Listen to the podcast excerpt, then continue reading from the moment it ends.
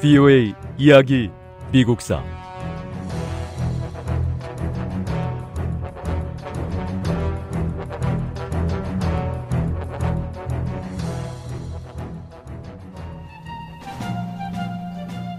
남북 전쟁이 끝나고 수도 워싱턴에서는 성대한 경축 행사가 벌어졌습니다.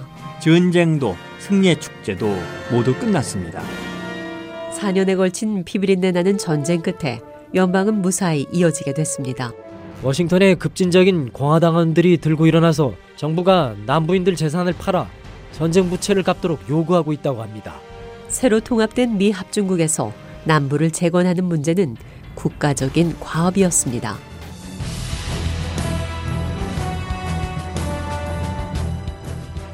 VOA 이야기 미국사 제 30부 앤드류 존슨 대통령 시대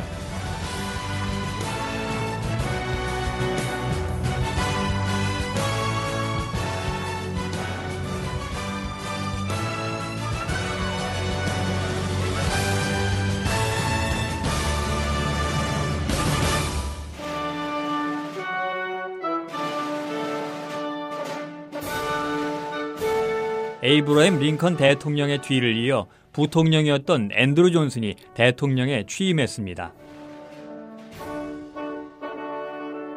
미국 대법원장은 링컨 대통령이 암살되고 몇 시간 뒤 앤드루 존슨 부통령을 새 대통령으로 하는 취임 선서를 치렀습니다.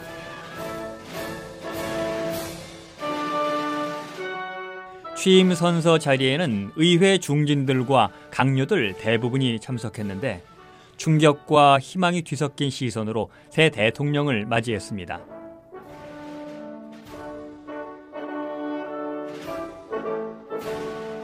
앤드루 존슨 대통령은 에이브러햄 링컨 대통령 못지않게 국민의 신임을 받고 있었습니다.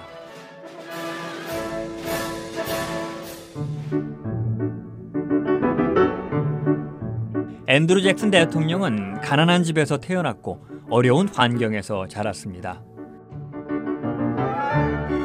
어린 시절에는 돈이 없어 학교에 다니지도 못했고 14살 때 재단사 밑에서 옷 만드는 기술을 배우고 테네시주에서 옷가게를 운영했습니다. 어린 시절 제대로 된 교육을 받지 못했던 앤드루 존슨 대통령은 18살에 결혼을 하면서 아내를 통해 글을 익혔습니다.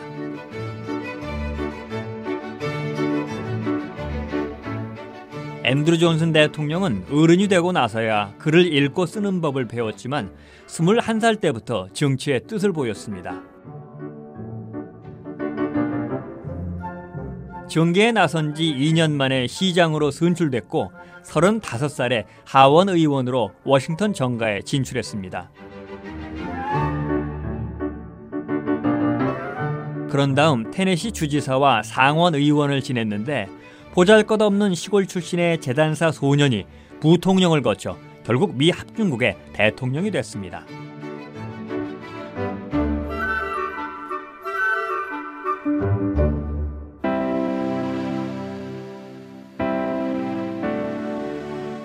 앤드류 존슨 대통령은 원래 민주당 소속이었습니다. 에이브러햄 링컨이 대통령에 당선되자 남부주들이 앞다투어 연방에서 탈퇴하기 시작했는데 이때 앤드류 존슨은 남부주들의 연방 탈퇴를 반대했습니다. 에이브러햄 링컨 대통령은 주위의 반대를 무릅쓰고 연방을 지지해준 앤드루 존슨을 주목했고요. 1864년 재선거에 출마하면서 부통령으로 선택했습니다.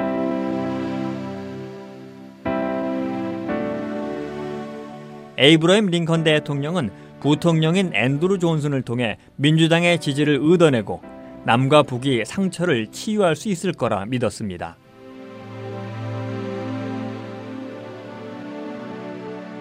에이브러햄 링컨 대통령의 시대는 이제 역사 속으로 사라졌고 앤드류 존슨이 새 대통령이 되어 미 합중국을 이끌어가게 됐습니다.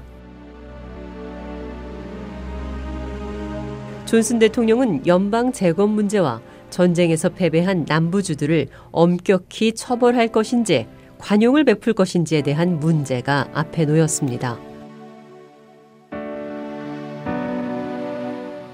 앤드루 존슨 대통령 재임 초기 남부 재건 문제를 두고 미 합중국은 뜨거운 공방이 계속됐습니다.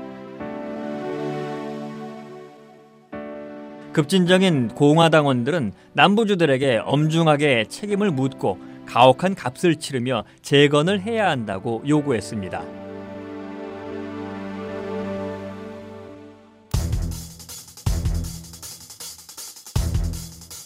남부는 패배한 적일 뿐입니다. 반란에 참여했던 모든 남부주들을 강력하게 응징해야 합니다. 사실 에이브라함 링컨 대통령의 태도는 뭐랄까 너무 허약한 면이 있었어요.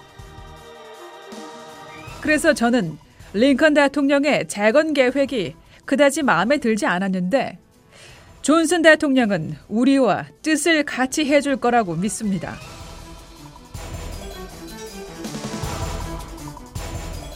저도 존슨 대통령께서 우리의 의견에 동조해 줄 거라고 믿고 있습니다.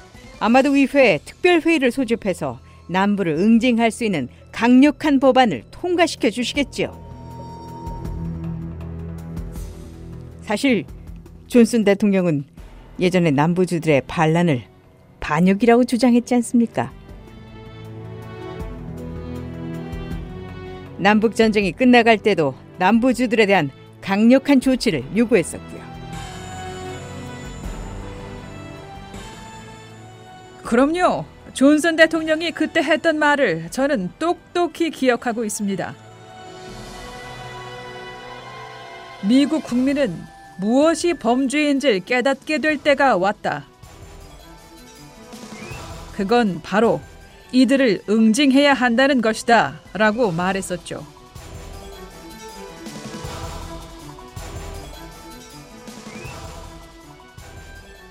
앤드루 존슨 대통령의 생각은 급진적인 공화 당원들의 기대와 달랐습니다.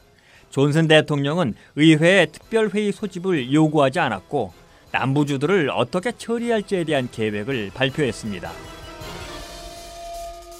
연방을 지지하고 노예제에 반대하는 법안을 따르기로 약속했던 모든 남부주들에 대한 사면을 선언합니다.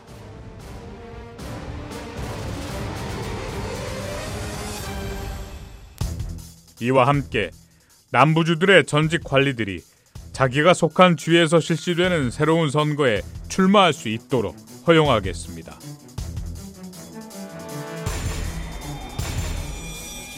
급진적인 공화당원들은 분노했습니다.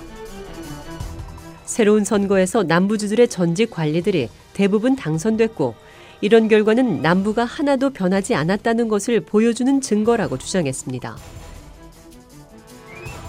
급진적인 공화당원들과 일부 언론들은 존슨 대통령이 남부에 대해 너무 미약한 조치를 취하고 있다며 비난했습니다. 지금 당장 해볼 수 있는 가장 확실하고 안전한 정책이 하나 있습니다. 그건 북부의 정신이 합중국 전체 정신이 될 때까지 북부는 공화국의 독재를 유지해야 한다는 겁니다. 남부의 반역은 아직 아무것도 응징되지 않았고 무엇보다 남부인들을 신뢰할 수가 없습니다.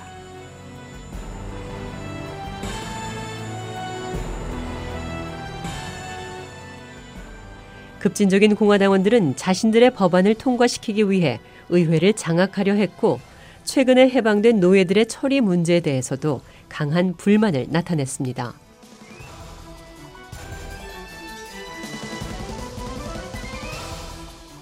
새로운 남부의 주정부들이 흑인들을 자유롭고 동등한 시민으로 대우하지 않을 게 뻔합니다. 그 증거로 남부주의 의회들이 통과시킨 새로운 법들을 한번 살펴보시죠. 제 생각이 결코 과장된 게 아니라는 걸 확인할 수 있을 겁니다. BOA 이야기 미국사 다음 시간에 계속됩니다.